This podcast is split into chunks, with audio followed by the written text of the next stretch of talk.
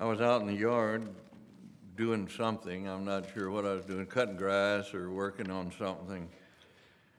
And a young lady, found out later she was 18 years old, uh, came in and uh, said, um, we're, we're doing a marathon run uh, to get people to support us.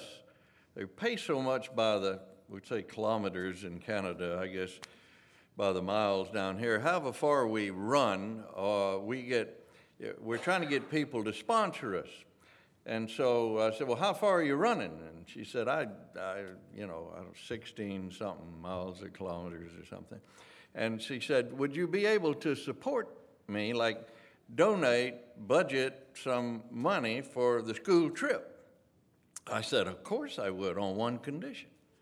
And she said, What is that? And I said, That you let me tell you the greatest story that was ever told.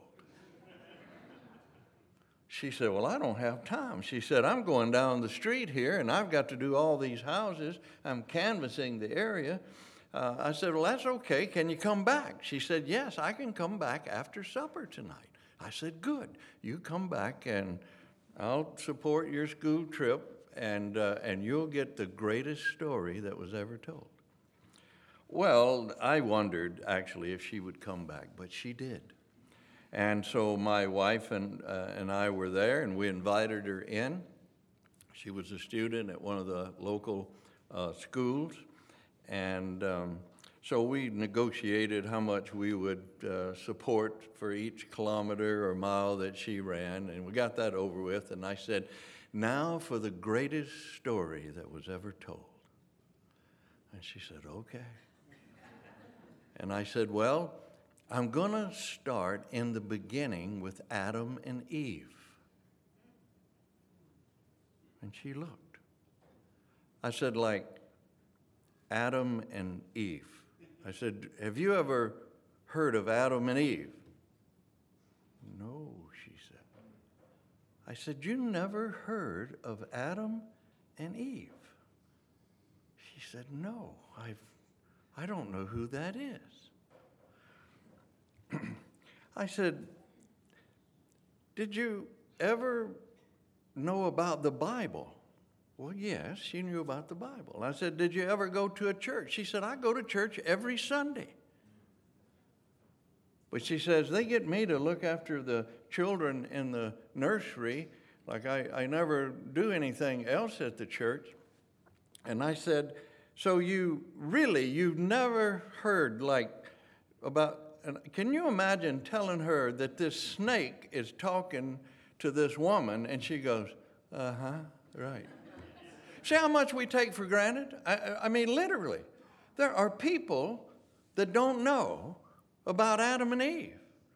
Well, we're going to learn about Adam and Eve tonight, just in case, just in case there might be someone here that doesn't know the story of Adam and Eve. So take your Bibles and turn with me to Genesis chapter 1 and 2 and 3. It's the story of Adam and Eve. Now, there's another reason I give that illustration to start with, and the reason is we're going to look briefly at the story of Adam and Eve. I, I, I hesitate to, to summarize too much because there might be some of you that don't know the details here, but Adam and Eve were the first two created human beings, okay? And they were created on day six of creation. You go through chapter one, and uh, you find out that the Lord created Adam and Eve, and you go to chapter 2, and he says, Let me take out the microscope, and I'm just going to focus in on the details of making the man and the woman. And so he does that when it comes to chapter 2. Chapter 3, we have the temptation, and, uh, and then from the rest, for the rest of the scriptures, we got a big problem uh, going before us. But I don't, I don't want to get that far ahead in the story because I want to look at the time when Adam and Eve tried to run away from God. Oh, they did, you know. they tried to run away from God. Now, I'm getting ahead of myself. Now, uh, in, in chapter 2, uh, this is uh, the detailed version of, uh, of the creation of Adam and Eve. Let me go back to verse number 7 of chapter 2. Chapter 1, sort of the overview, big overview. Chapter 2, some details here, a little bit uh, before verse 7, but thinking about the man uh, verse 7 the Lord God formed the man of the dust of the ground and breathed into his nostrils the breath of life, and man became a living soul. And the Lord God planted a garden eastward in Eden, and there he put the man whom he had formed. And out of the ground made the Lord God to grow every tree that was pleasant to the sight and good for food, the tree of life also in the midst of the garden, and the tree of the knowledge of good and evil. And then it, he goes on, gives us more details about the garden. Verse 15 The Lord God took the man and put him into the Garden of Eden to dress it and to keep it. And the Lord God commanded the man, saying, Of every tree of the garden you may freely eat, but of the tree of knowledge of good and evil you shall not eat of it.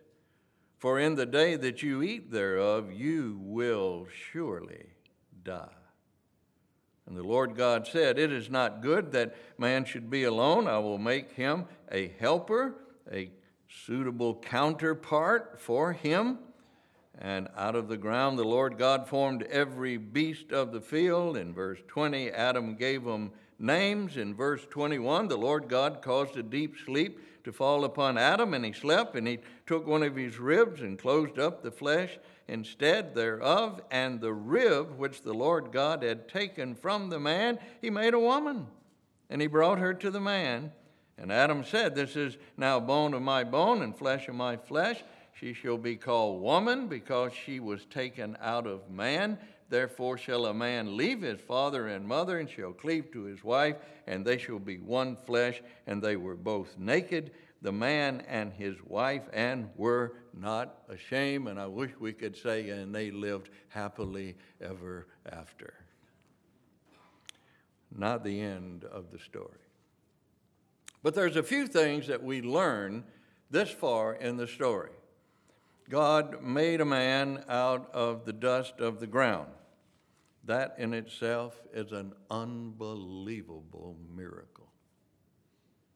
Try it sometime. Unbelievable.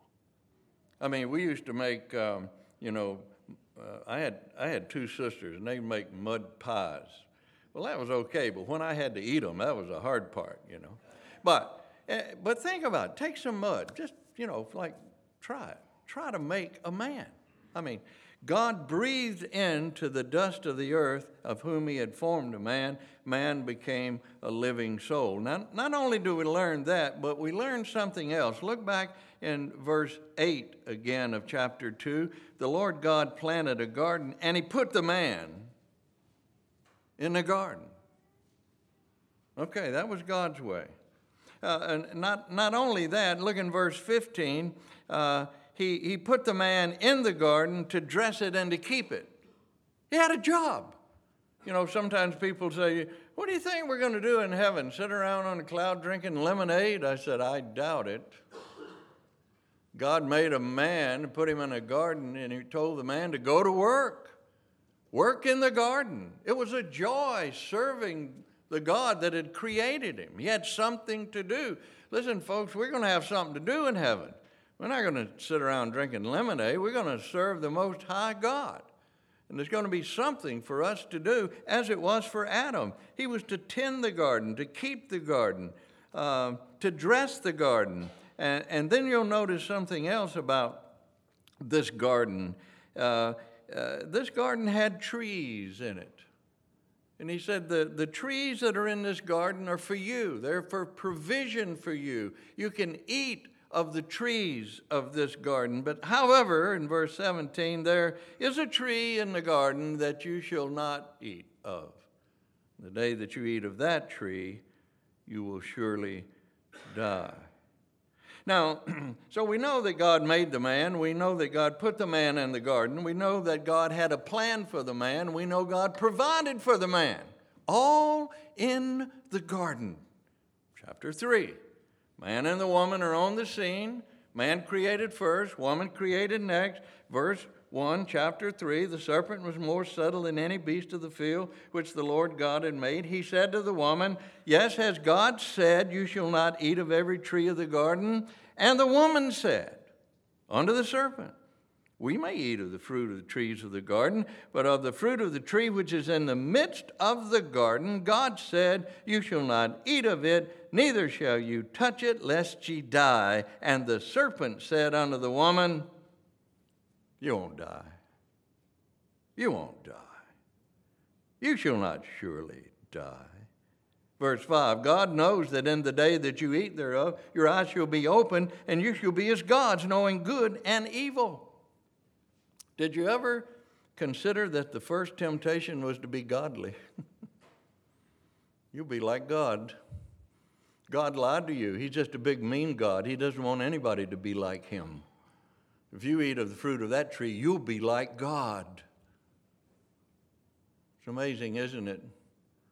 Because that's exactly what God wants us to be, is like Him. He created us in His own image. He made us like Him. And even after the fall and after redemption, the greatest goal in life is for God to take His hammer and chisel and work away on us, conforming us who believe in the Lord Jesus to be conformed to His image. He wants us to be like Himself, like God. And so the devil said, He knows that if you eat, you'll be as gods, knowing good and evil. Verse 6 The woman saw the tree was good for food, pleasant to the eyes, a tree desired to make one wise. She took of the fruit, she ate, she gave to her husband, he ate. And there's a big discussion as to where he was and what he did and all that. Don't worry about that. That's all speculation. We got the text. This is what the text says. He ate. That was his problem. Later we find that out. Verse 7 The eyes of them both were open. They knew that they were naked. They sewed fig leaves together and made themselves aprons. They heard the voice of the Lord God walking in the excuse me in the garden in the cool of the day, and Adam and his wife hid themselves which is not possible, from the presence of the Lord God amongst the trees of the garden. And the Lord God called unto Adam and said unto him, Where are you? As though he didn't know. Where are you? He said, I heard your voice in the garden. I was afraid because I was naked and I hid myself. Who told you that you were naked? Have you eaten of the tree whereof I commanded you that you should not eat? The man said, It was the woman that you gave me. Hmm. She gave me of the tree, and I did eat. The Lord God said to the woman, What is this that you have done? And she said, It's the serpent. It's the serpent. We are so good at taking our cue cards from blaming others rather than taking it on the chin and admitting that we are at fault. Amen. Uh, Adam said, It's the woman that you gave me, so really, God, it's your fault. The woman said it was the serpent. I didn't have anything really to do with it. But the judgment nevertheless fell on them. On them. My point is, where did they hide? Did they hide? Well, look at it again in verse 8. Adam and his wife hid themselves from the presence of the Lord. Where did they hide? Among the trees of the garden. I don't know about you, but I suspect that if I had been in that situation, I would have got out of there about as fast as I could have got out. They didn't run out of the garden. Matter of fact, later they were driven out of the garden. And, and then an angel with a flaming sword to protect the tree of life so they couldn't get back in in that fallen condition and eat of that tree of life and live forever like that. God's mercy there. Nevertheless, when they realized that they had sinned, they went back into the garden amongst the trees of the garden. Now, wouldn't you agree with me that that's the most unlikeliest place to hide?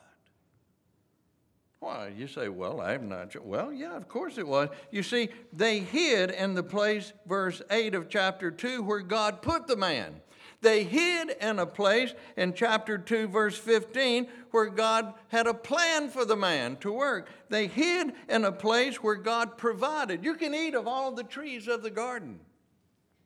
And they even hid in a place where, in verse 8 of chapter 3, God walked in the, in the cool of the day in the garden. God, it seems as though God often presenced himself there to fellowship with them.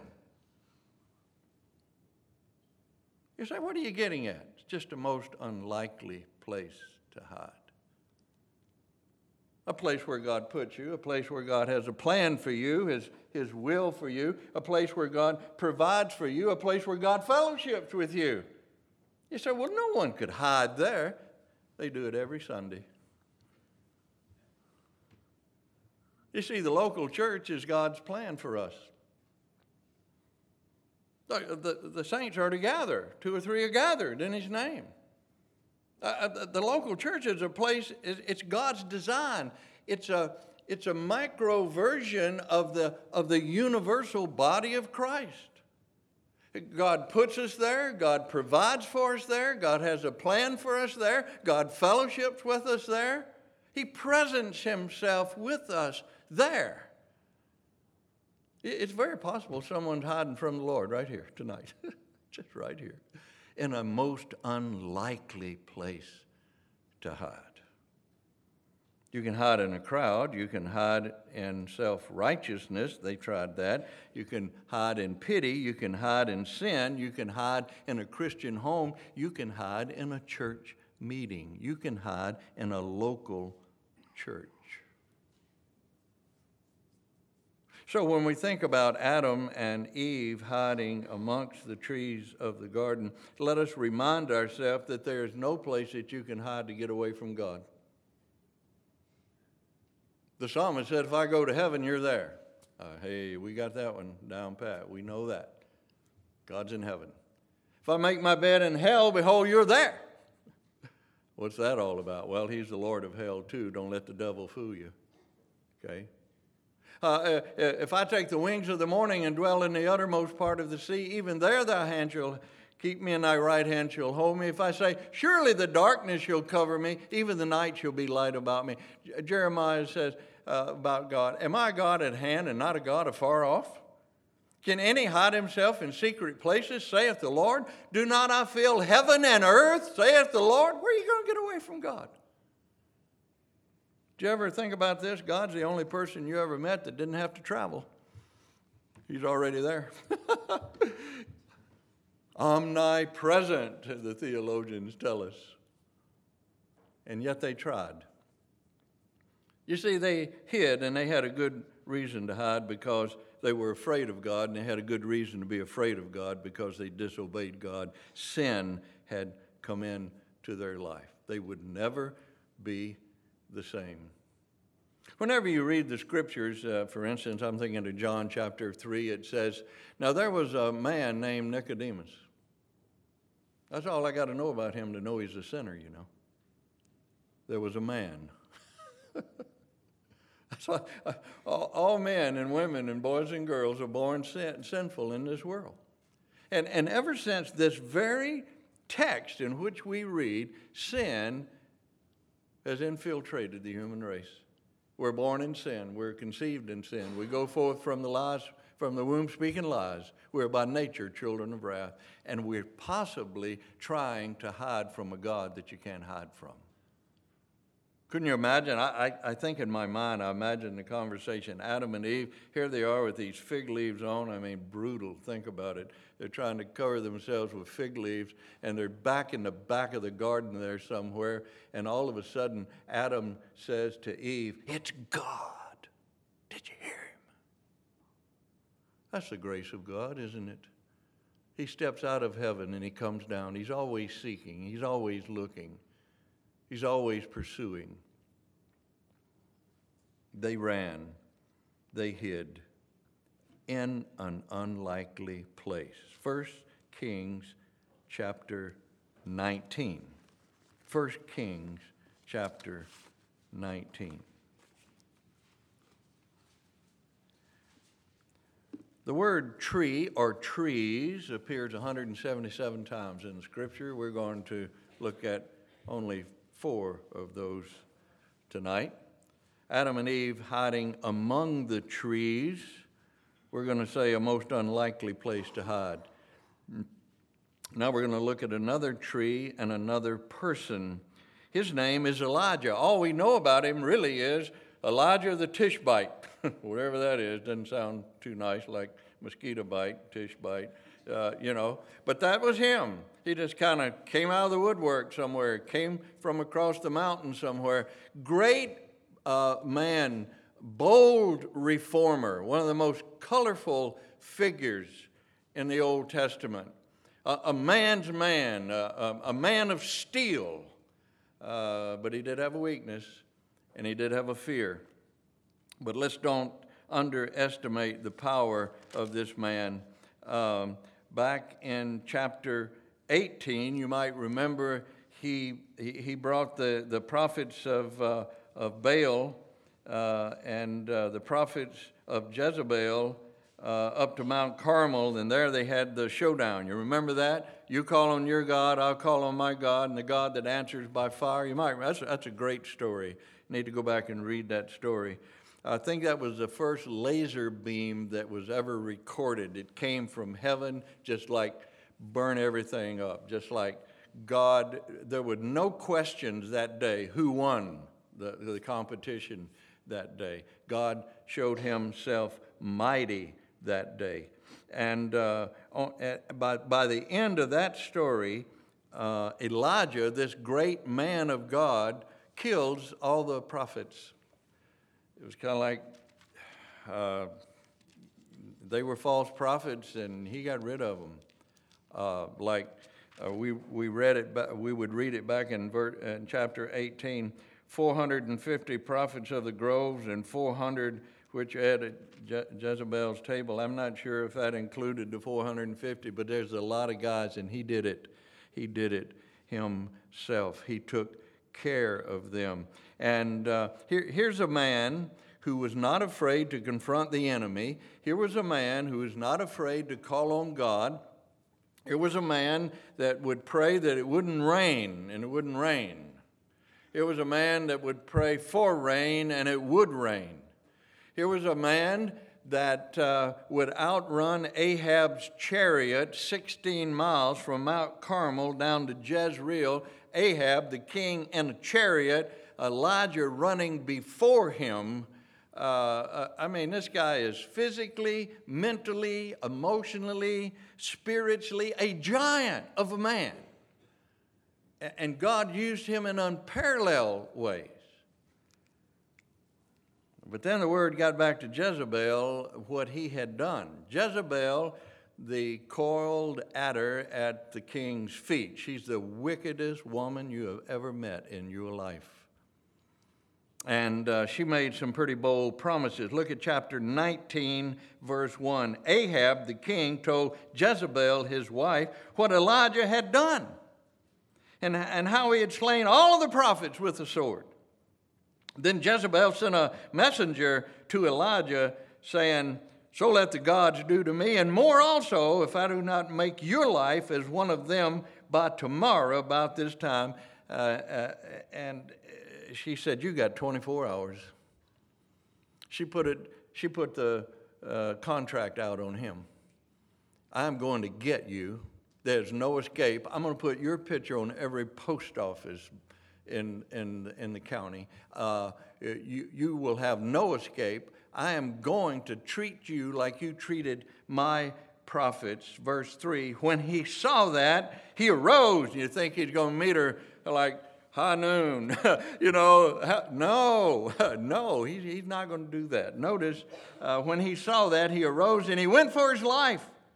And he came to Beersheba, which belonged to Judah, and he left his servants and he went another day's journey into the wilderness. Sometimes you have a map, you can even do it now if you want to. Turn to the back and look at where Mount Carmel is and where Beersheba is. It's about 100 miles, folks. Then he goes another day's journey. What's he doing? He, he's running away from a woman who said, I'm going to get you. I mean, this guy has stood up against all of the evil forces that those uh, false prophets could, could muster up. And he's bold in the Lord. And something has happened to him. He goes, uh, verse 4 of chapter 19, he goes further a day's journey uh, into the wilderness and he sat down. He came and he sat down under, uh, Old King James says juniper tree, New King James says broom tree. Imagine taking a broom and turning it upside down, put the handle down, and that's your shade. Broom tree. Some even think that there was some odor about that tree that actually repelled uh, snakes. Isn't that kind of weird, too?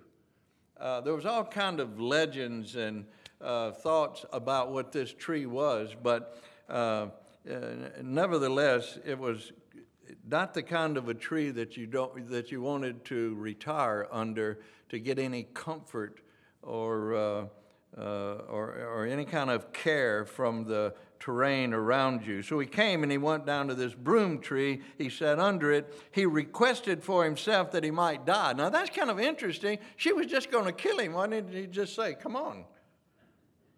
Now he wants to die, but he don't want Jezebel to do it. He, he wants God to do it. He wants to have a dignified death, you know, not one from the enemy. This guy's messed up in his head. There's no doubt about it. He's physically, mentally, emotionally disturbed. He, I'm, I'm going to say he's depressed, that he's not thinking straight. Notice what he says. He says, uh, uh, he requested for himself that he might die. He said, It's enough, O Lord, take away my life. And then he goes, I'm not better than my fathers. Well, who told him he was? You're not thinking right. We read the commentary in the New Testament, he's just a man. He is just a man. God used that man in an unparalleled way, but he was just a man. I take real comfort from some of this to think that he was just a man, I'm just a man, you're just a man or a woman here tonight. God doesn't really say that you have to reach some kind of a spiritual high, to be some kind of a super Christian in order to be used. He used you. He used you. And all of us have these times in our life times when we don't think straight, times when pressures mount up, times when we're afraid of little things. Now, Jezebel was no little thing. I, I, I, I, can agree with that. But at the same time, look what he just stood up against. How'd you like to see 450 or maybe even more? Who knows? Maybe double that. If 400 sat at the table and 450 were the prophets of the, maybe there was almost 900. How would you like to stand up against them? And they're, they got you know, like egg on their face. They lost the battle. Like God showed who was king, who was the real God, and they're out for you. And you stood up against that. And now, some way, somehow, he's done. He can't hack it anymore. He can't go any further. He's, he's depressed. he's physically uh, drained.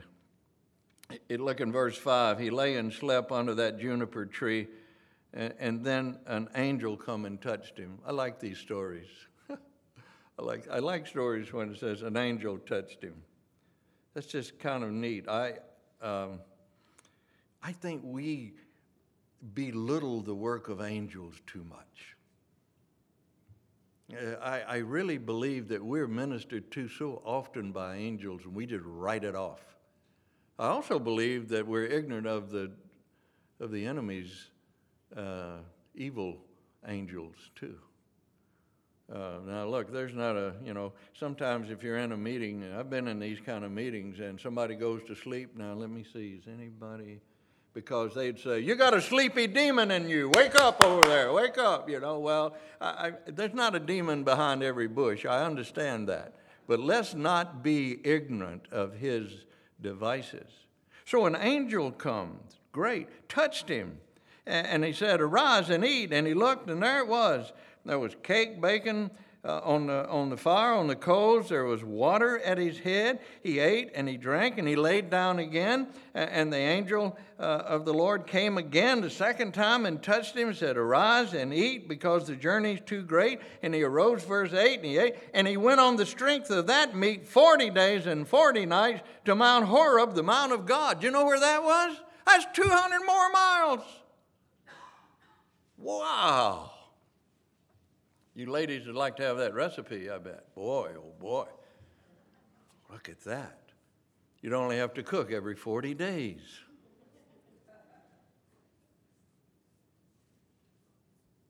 What happened to this man?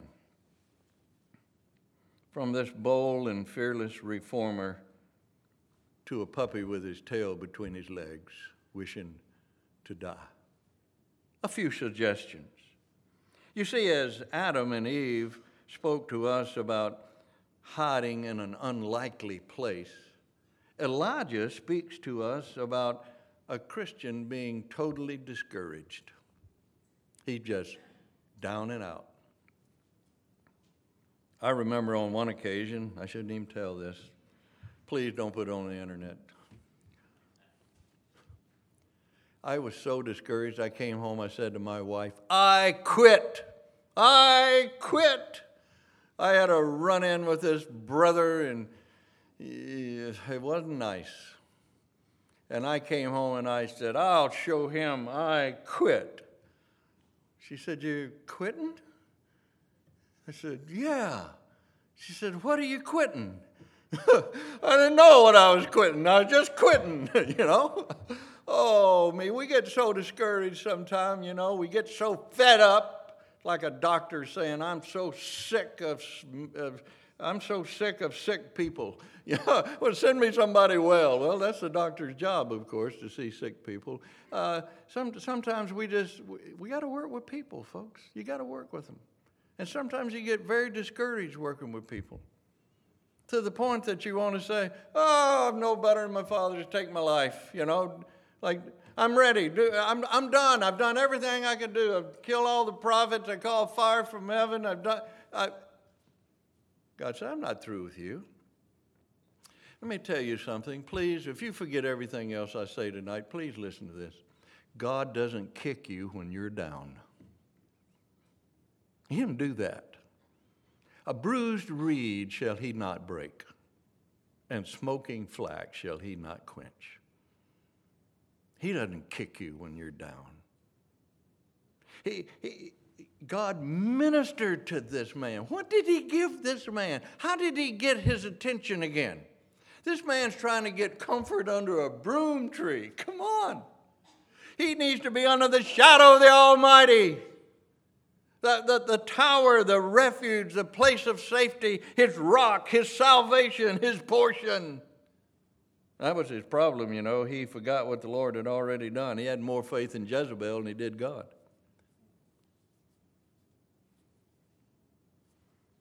He loses faith in God and begins to look at himself.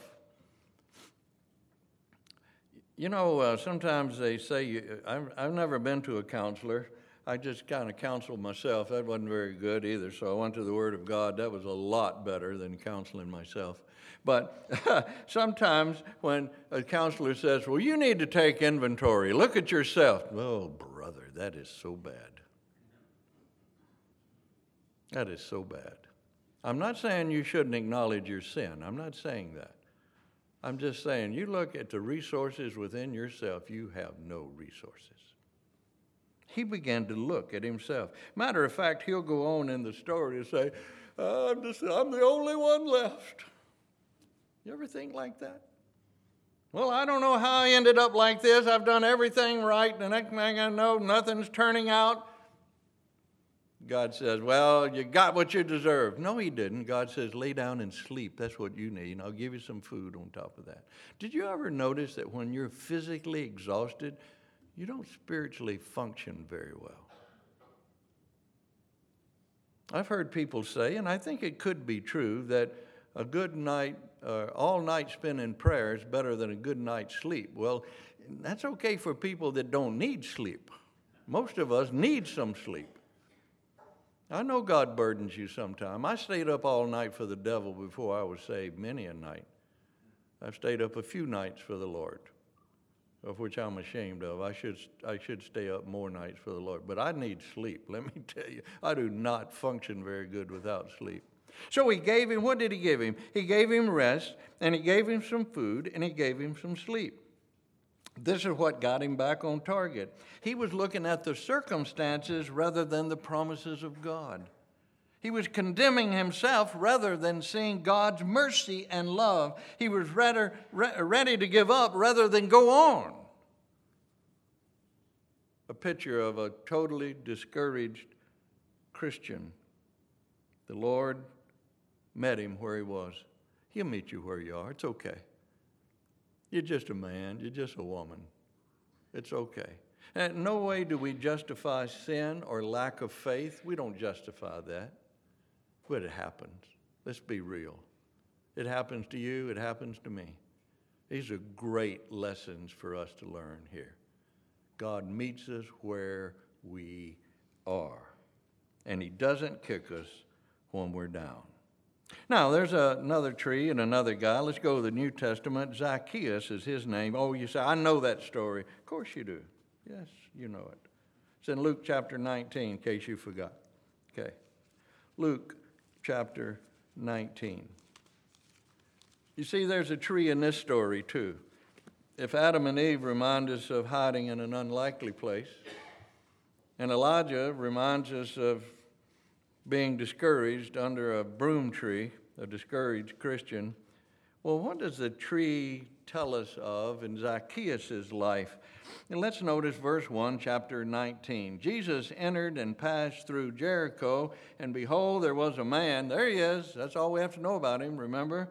Uh, he's a sinner named Zacchaeus, which was the chief among the publicans, and he was rich.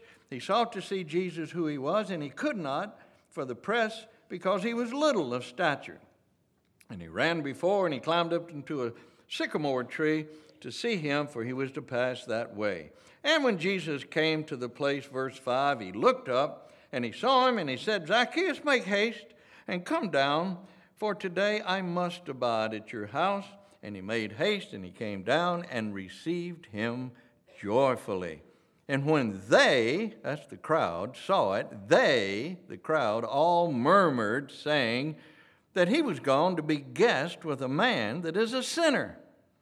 Then Zacchaeus stood and said, Lord, uh, unto the Lord, Behold, Lord, the half of my goods I give to the poor, and I have, if I've taken anything from any man by false accusation, I restore him fourfold. Jesus said to him, This day is salvation come to this house, for as much as he also is a son of Abraham. This is not my intent to preach on this tonight, but one observation when you get saved, your life changes. You get this? He said, I'm making up. I extorted people. I'm going to make that up. I, am going to give what I'm going to give half I got to the poor. This, this is not I'm going to do it. This is what he is doing on the basis of salvation that day. He knew the life that he was living.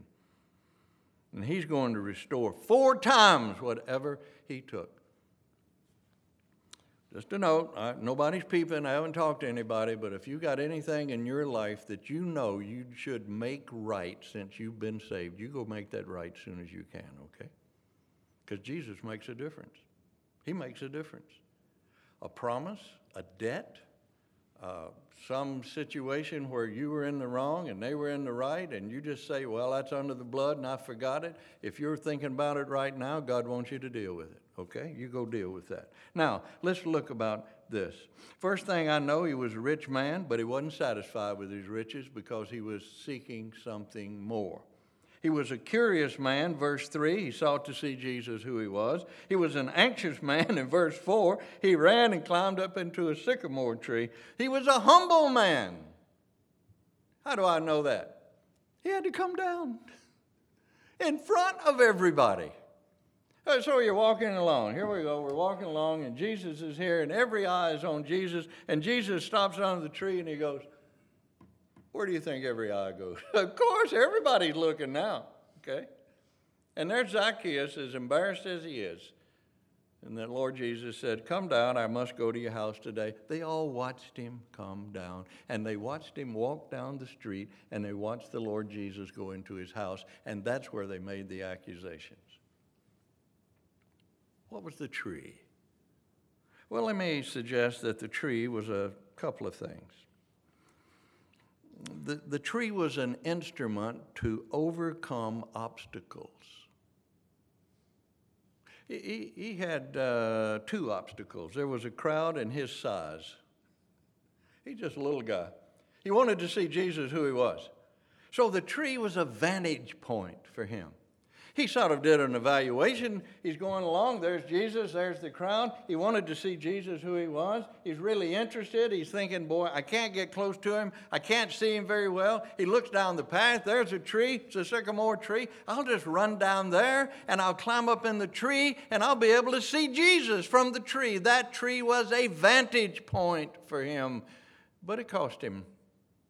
There he comes running along. There he goes there. That Zacchaeus, we know him, the little man. Yes, the rich little man. We know him. What's he doing? He's climbing up into a tree. What's he doing there?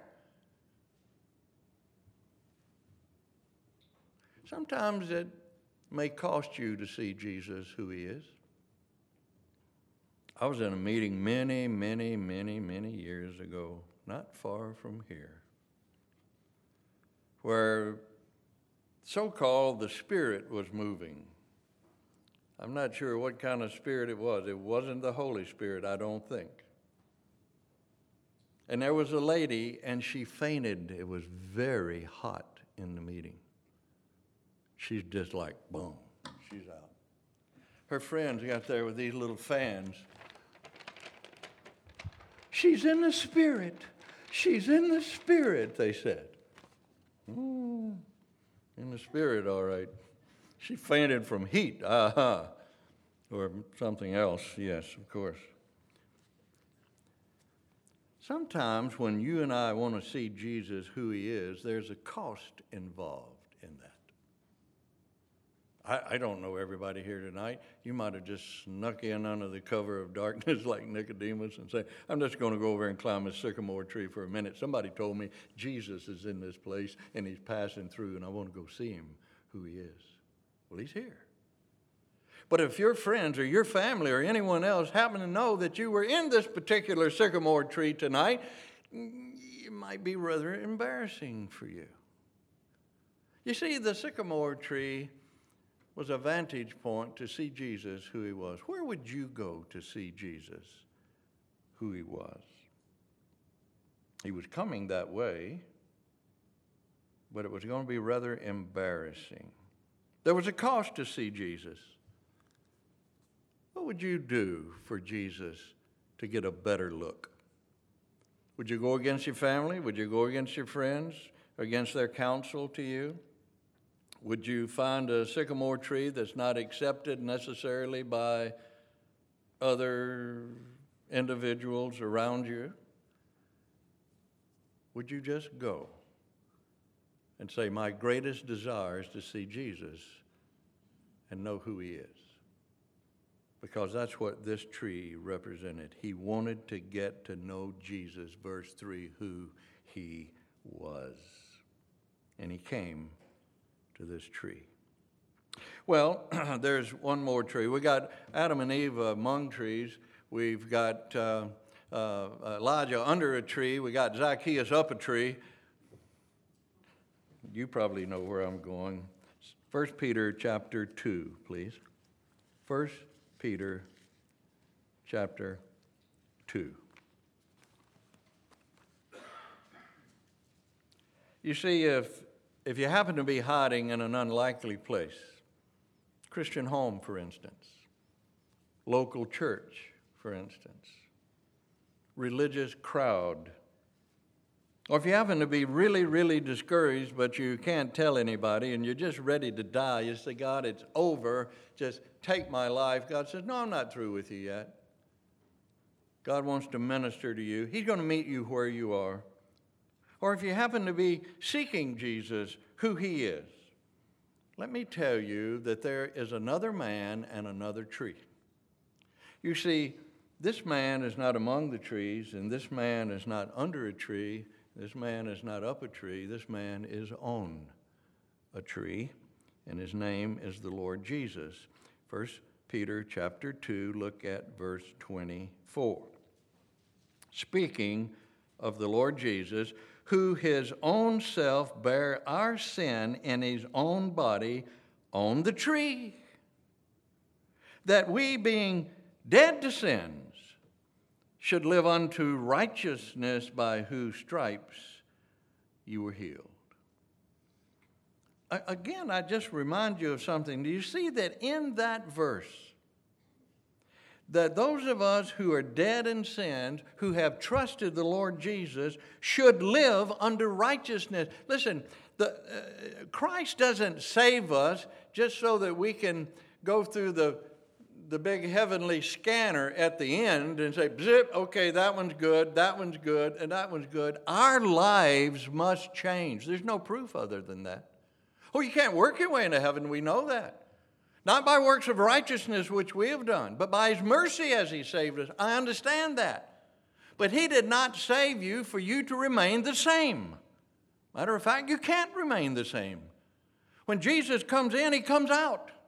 He comes out of your hands and out of your mouth and out of your eyes and out of your ears and out of your mind. The Lord Jesus works Himself out of your life. That's called sanctification set apart for Him. We hear a lot about commitment. When's the last time you heard a message on conversion? We are converted, we are different.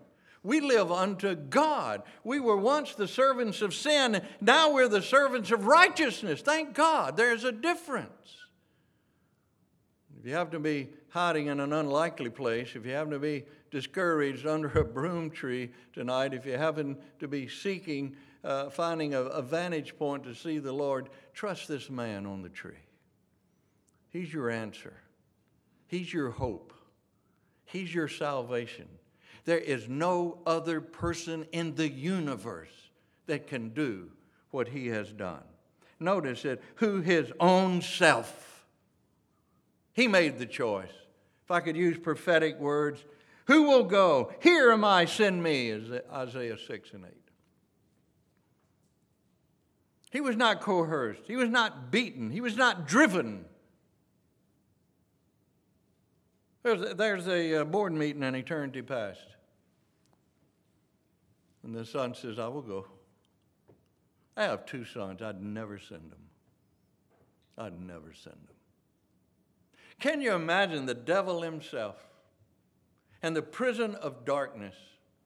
And the Lord rides up, that is the Father, on a white horse and he comes to the wall of the prison of darkness and he says to the warden, to the devil, I have an exchange to make. My son for all those on death row.